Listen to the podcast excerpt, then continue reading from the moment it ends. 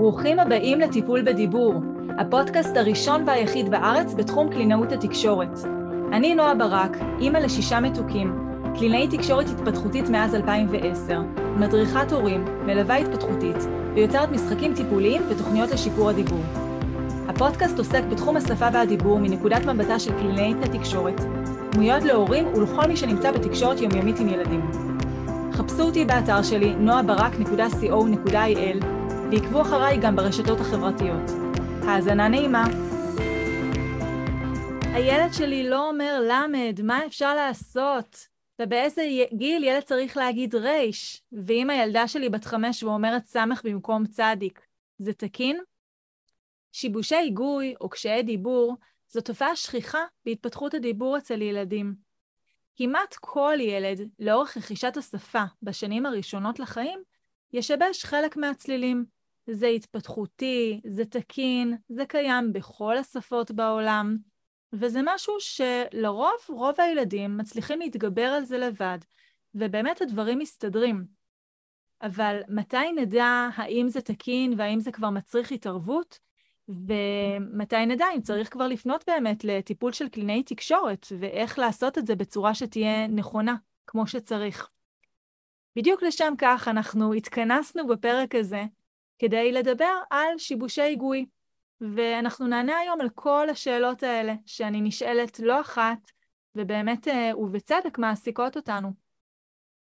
אז כדי לענות על השאלה הזאת, צריכים להבין איך ילדים לומדים לדבר, איך ילדים לומדים להגיד נכון את הצלילים בשפה שלהם. וחשוב להבין שהיכולת לדבר בצורה מדויקת היא אף פעם לא בוואקום. תמיד תמיד היכולת של הדיבור ויכולת ההגייה נמצאת בקשר עם מערכות נוספות. קודם כל עם מערכת השמיעה. כדי שילד יוכל לדבר בצורה תקינה, הוא חייב להצליח לשמוע תקין את מה שהוא אומר, זה מאוד מאוד הגיוני, גם אנחנו, אם אנחנו נרצה ללמוד לדבר שפה זרה, הכל מתחיל בזה שאני אוכל לשמוע בכלל מה אנשים אומרים לי. אני לא יכולה ללמוד לדבר שפה זרה בצורה מדויקת אם אני לא שומעת את אותה שפה, את אותה הנגנה, את אותם אה, צלילים, את אותו אופן חיתוך שלהם. ילדים שיש להם בעיות בשמיעה, בין אם אלה הם בעיות מולדות, בעיות נוירולוגיות או בעיות מבניות, ובין אם אלה בעיות נרכשות, כמו נוזלים באוזניים או דלקות אוזניים, שזאת, שאלה אגב תופעות שנפוצות אצל ילדים בגיל הרך. בגלל המבנה של תעלת האוסטחיאן טיוב, שהיא אמ, אמורה לנקז החוצה נוזלים שנשארים במערכת, ובגלל המבנה הזה של התעלה, שאצל ילדים קטנים היא קטנה וקצרה וגם שטוחה יותר, אז uh, הרבה פעמים נוזלים בעקבות uh, צינון או בעקבות התקררות, נשארים שם תקועים במערכת. מה שיקרה במצב כזה, זה שהנוזלים שנתקעו למעשה ימסכו ויפריעו לצליל שנמצא לגל הקול של הצליל לעבור הלאה פנימה לתוך האוזן. ואם ילד לא שומע טוב את הצליל והצליל לא מצליח לחדור לאוזן בצורה תקינה, אז הוא בוודאי לא יוכל להגיד אותו כמו שצריך. אפשר uh, ככה לדמיין את עצמנו נוסעים למדינה זרה, למשל לסין, ומנסים ללמוד לדבר סינית, בעודנו נמצאים רוב היום בקאנטרי, כשאנחנו בעצם מתרגלים צלילה, עם ראש בתוך המים.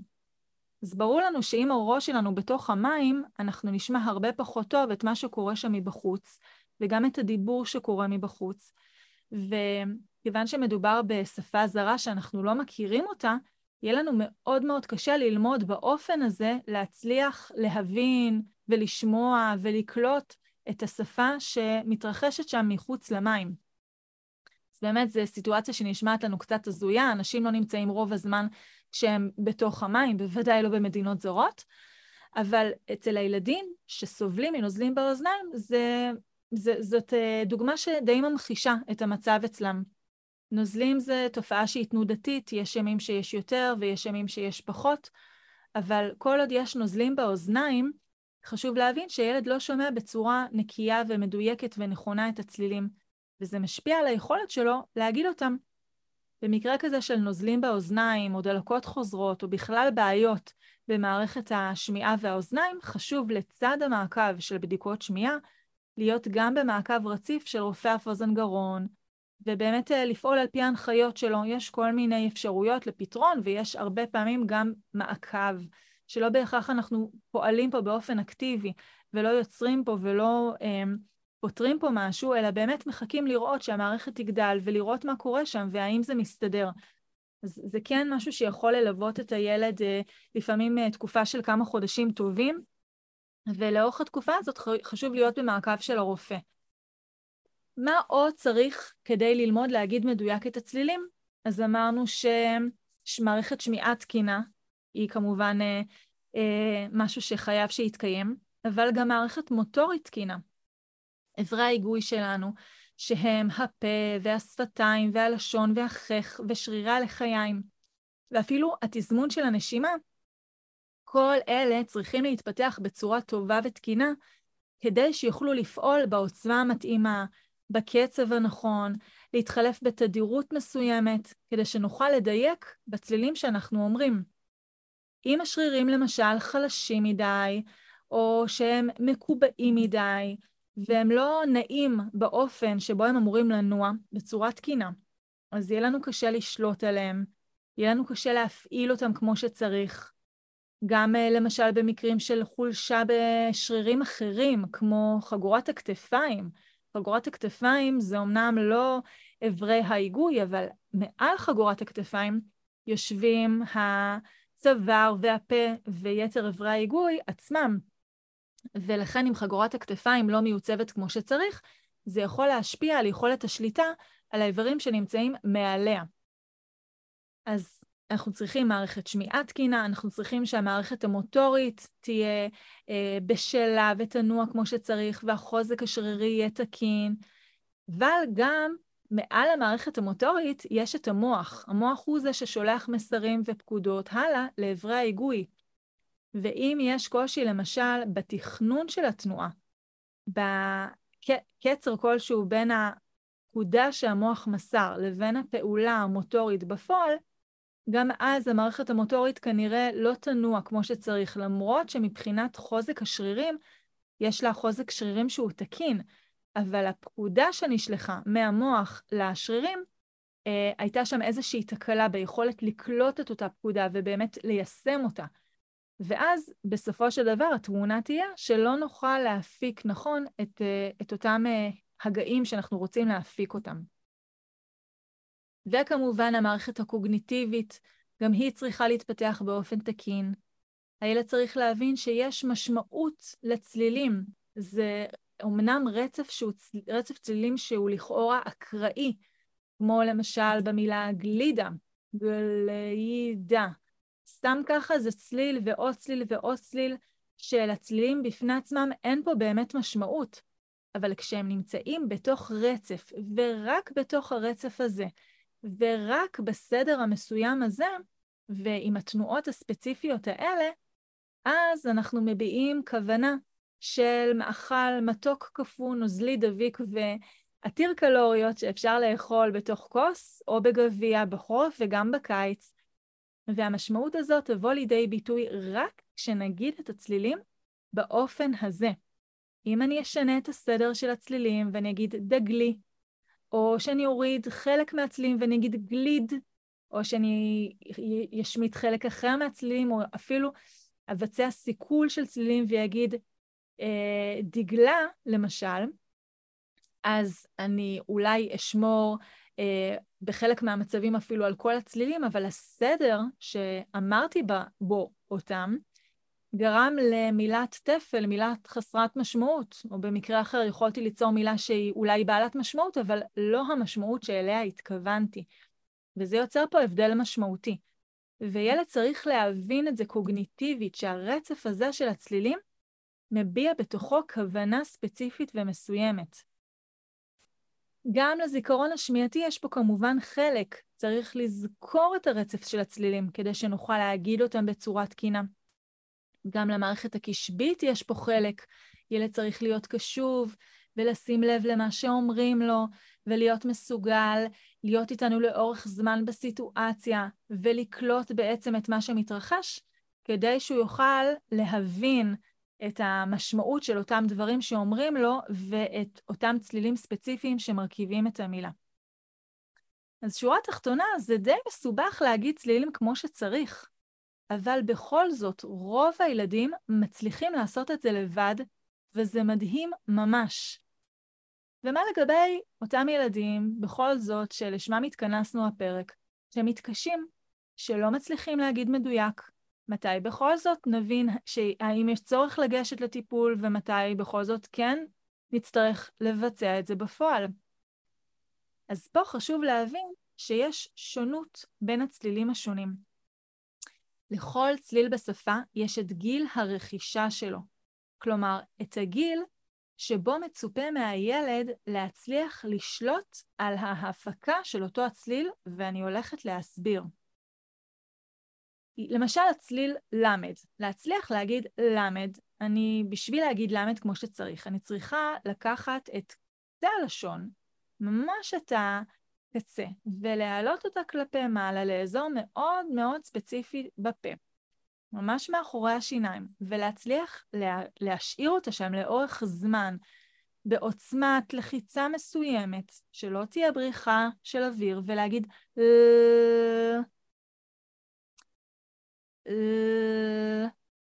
גם לאיברי, גם למיתרי הקול יש פה תפקיד, הם צריכים לרטוט בתזמון מסוים, ואוויר צריך לצאת באופן מסוים, וכמו שאמרנו, המיקום של הלשון הוא גם צריך להיות מרכזי, לא רק למעלה. כלומר, יש פה צורך של אה, שליטה מוטורית מאוד מדויקת. ולא כל הצלילים מגיעים, בעצם אברי ההיגוי שמפיקים אותם בתזמון מסוים, הם, אה, הם לא זהים לאורך, uh, לאורך כל הצלילים. יצא ככה משפט מסורבל, אבל אני באמת רוצה להגיד שהצלילים השונים בעברית הם נרכשים בגילאים שונים. דוקטור אביבית בן דוד היא חוקרת מדהימה שעוסקת בהתפתחות הדיבור ושיבושי דיבור כבר שנים רבות. הרבה מהעבודה שלנו, הקלינאיות, מתבססת על עבודת המחקר הענפה והמדויקת שהיא השקיעה בנושא, ואפילו זכיתי לארח אותה בפודקאסט הזה, בפרק מספר 3. אם לא שמעתם, רוצו להאזין בתום הפרק הנוכחי שאתם מקשיבים לו. אבל uh, באמת, זה נושא מאוד מאוד מרתק, ודוקטור אביבית בן דוד חקרה אותו. בין היתר חקרה מתי כל צליל בעברית נרכש, מתי אני מצפה כבר לבשלות של המערכת המוטורית שנדרשת להפקה של אותו צליל, כדי שנוכל להגיד אותו כמו שצריך. בתוצאות המחקר שלה משנת 2015, היא מדברת על גילאי רכישת צלילי הדיבור השונים. והיא אומרת שעד גיל שנתיים וחצי-שלוש, ילדים אמורים להגיד את הצלילים הבאים: מ', נ', י', ת' וט', כמובן שבעברית הם נשמעים אותה, אותו דבר בעברית uh, בת ימינו, ד', ק' וכ', ג', פ', ח' וכ' ול'. אלה הצלילים, יש לזה מין אה, קיצור שהיינו משתמשים בו בלימודים, יפנים בחוף, ראשי תיבות יפנים בחוף, אמ, וק' וג', שבעצם ה... אלה הצלילים שאני מצפה שילד יצליח להגיד אותם עד סביב גיל שנתיים וחצי, שלוש. עד גיל שלוש, שלוש וחצי, בנוסף לכל הצלילים האלה, אני מצפה שילד יצליח להגיד גם את הוות או הוו, את הוו. עד גיל שלוש וחצי, ארבע, אני מצפה שהוא יוכל בנוסף להגיד גם את הרייש. ועד גיל חמש וחצי, שש שנים, אני מצפה שהוא יגיד בנוסף גם שין וצדיק. זה ככה לפי מה שמתואר במחקרים, תוצאות מחקרים, מתי ילדים אמורים להגיד כל ציל. אבל רגע, לפני שאנחנו ממהרים להילחץ או להיבהל, יש פה כמה דגשים שחשוב לי לציין. נכון שיש ילדים שמצליחים להגיד הרבה צלילים עוד לפני שהם מגיעים לגיל הזה. יש ילדים שכבר בגיל שלוש אומרים שין וצדיק בצורה מושלמת, ויש ילדים בני שנתיים שיודעים להגיד רייש ממש ממש טוב. זה עדיין לא אומר שאם הילד שלי בן שנתיים והוא לא אומר רייש, למרות שחברים אחרים בני גילו בגן כן אומרים רייש, זה עדיין לא אומר שאצל הילד שלי יש בעיה. חשוב באמת בגלל זה לזכור שיש פה איזשהו תהליך שנדרש בבשלות של המערכת, בין היתר המערכת המוטורית.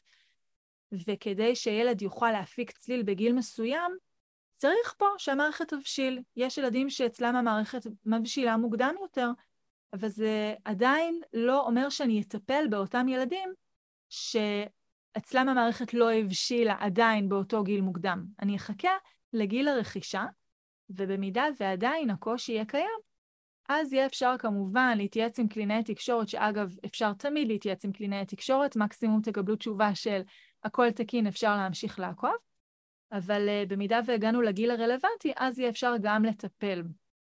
אז זה שאצל אחרים קטנים זה כבר קרה, והורים לפעמים אומרים לי, אבל אני רוצה להקדים תרופה למכה, ואני רוצה, לא רוצה לחכות עד גיל שלוש, שלוש וחצי, ארבע לתקן, אני רוצה כבר עכשיו, שלא יהיה לו פער.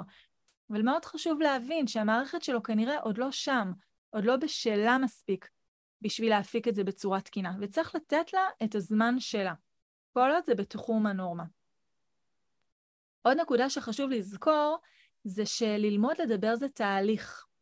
ברוב המוחלט של המקרים, הילד לא ילך לישון בלילה כשהוא לא אומר רייש, ויתעורר בבוקר למחרת כשהוא כבר מדבר רייש שוטפת בכל המילים. יש פה הדרגתיות, יש פה תהליך. אם הילד מצליח להגיד צלילים מסוימים בחלק מהמילים, אבל בחלק אחר של המילים הוא עוד לא אומר אותם, זה כבר מעודד. זה מראה שכנראה הילד נמצא בשלבים של רכישה, של אותו צליל. זה מראה על היכולת של המערכת המוטורית שלו להפיק את הצליל בצורה תקינה, כלומר היכולת קיימת. ועכשיו הוא כנראה נמצא בשלבים של רכישה. והגיוני שבימים ובשבועות הקרובים אנחנו נראה שיפור. אם עדיין זה נתקע ולא מתקדם, שוב, נפנה לקלינאי תקשורת, אבל כל עוד אנחנו רואים שיש שם התחלה של משהו, זאת כבר תמונה שהיא מעודדת, זה לא חייב להיות אפס או מאה, אומר ריש או לא אומר ריש. גם הגייה חלקית מעידה בעצם על יכולת ועל התקדמות בכיוון הנכון. מה עוד חשוב לנו לזכור? אז דיברנו מקודם על החשיבות של מערכת שמיעה תקינה, בשביל שנוכל לרכוש דיבור בצורה תקינה. יש מקרים שבהם השמיעה תקינה לחלוטין, אבל משהו בהבחנה השמיעתית לא התפתח כמו שצריך. כלומר, הילד לא מצליח להבין, למשל, ששני צלילים שונים הם אכן שונים. הוא מתבלבל מתי צריך להגיד מה. זה לא יושב אצלו טוב, זה קצת, אה, אם אני אתן את זה, אקח את זה לדוגמה אחרת, אה, דוגמה קצת מגדרית, זה כמו בנים מסוימים שלא יודעים להבחין מה ההבדל בין חצאית לשמלה. מבחינתם חצאית ושמלה זה אותו דבר. ואז כדי לעזור להם בעצם להבין מתי לובשים מה, ו- ואם אני רוצה לעזור להם ליצור או לתפור, או, או להלביש חצאית ושמלה, את הבובה למשל, הם צריכים קודם כל, אני צריכה לעזור להם להבחין באלמנטים ובהבדלים ובפריטים ובמה שמדייק את החצאית לעומת מה שמדייק את השמלה. כי כל עוד הם לא מבחינים ביניהם, אז הם יתבלבלו. באופן טבעי אצל בנים שבדרך כלל לא לובשים לא חצאיות ולא שמלות, אני באמת uh, יכולה להבין את הבלבול הזה. הם לא נחשפים לא לחצאיות ולא לשמלות כחלק מהחיים שלהם, ולכן הגיוני שהם מתבלבלים. אבל כשאנחנו מדברים על דיבור, ילדים נחשפים או אמורים להיחשף לכל הצלילים מגיל uh, לידה ואפילו עוד מהרחם. כך שבמקרה שילד למשל לא מבחין בין צדיק לסמך, ולא יודע שעשב ועצב זה בעצם לא אותה משמעות, זה לא אותו דבר, זה לא אותה משמעות סמנטית, אז פה אנחנו כבר נמצאים יותר באיזשהו אתגר, ואנחנו נהיה חייבים לעזור לילד להבחין שמדובר פה בכלל במשהו שהוא אחר. יכול להיות שהמערכת השמיעתית שלו שוב היא תקינה, אבל הוא לא שם לב לניואנסים הקטנים שבין הצלילים האלה.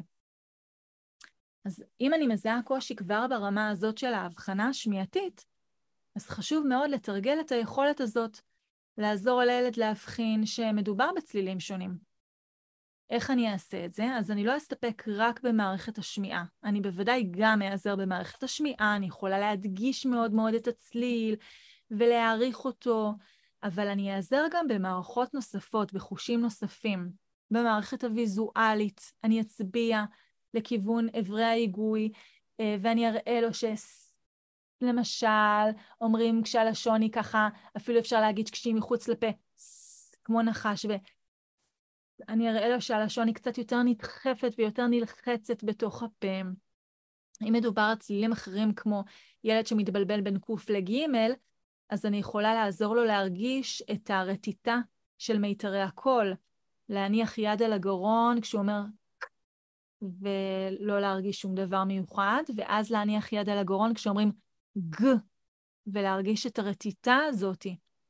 אה, אם אנחנו מדברים על אה, צלילים אחרים, שגם אה, מבחינת התנועה של השפתיים נראים אחרת, אז גם פה אני יכולה לעזור, או ת' וק' שנאמרים עם חלק אחר של הלשון ובמיקום אחר של הפה.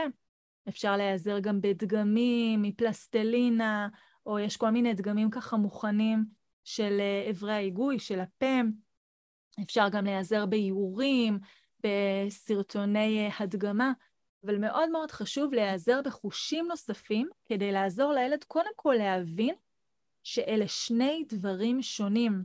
הם נשמעים אחרת, הם מביעים משמעות אחרת בתוך השפה, הם נהגים באופן אחר, ויש לזה סיבה. אז זה ברמה הזאת של ההבחנה השמיעתית. מה מאוד מאוד חשוב לזכור לא לעשות דווקא, כשילדים משבשים צלילים.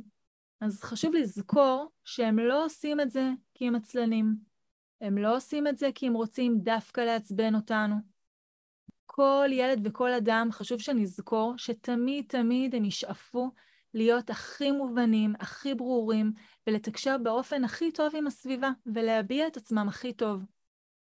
ולכן ילדים שמשבשים צלילים, הם עושים את זה כי באמת קשה להם באופן אובייקטיבי להגיד חלק מהצלילים.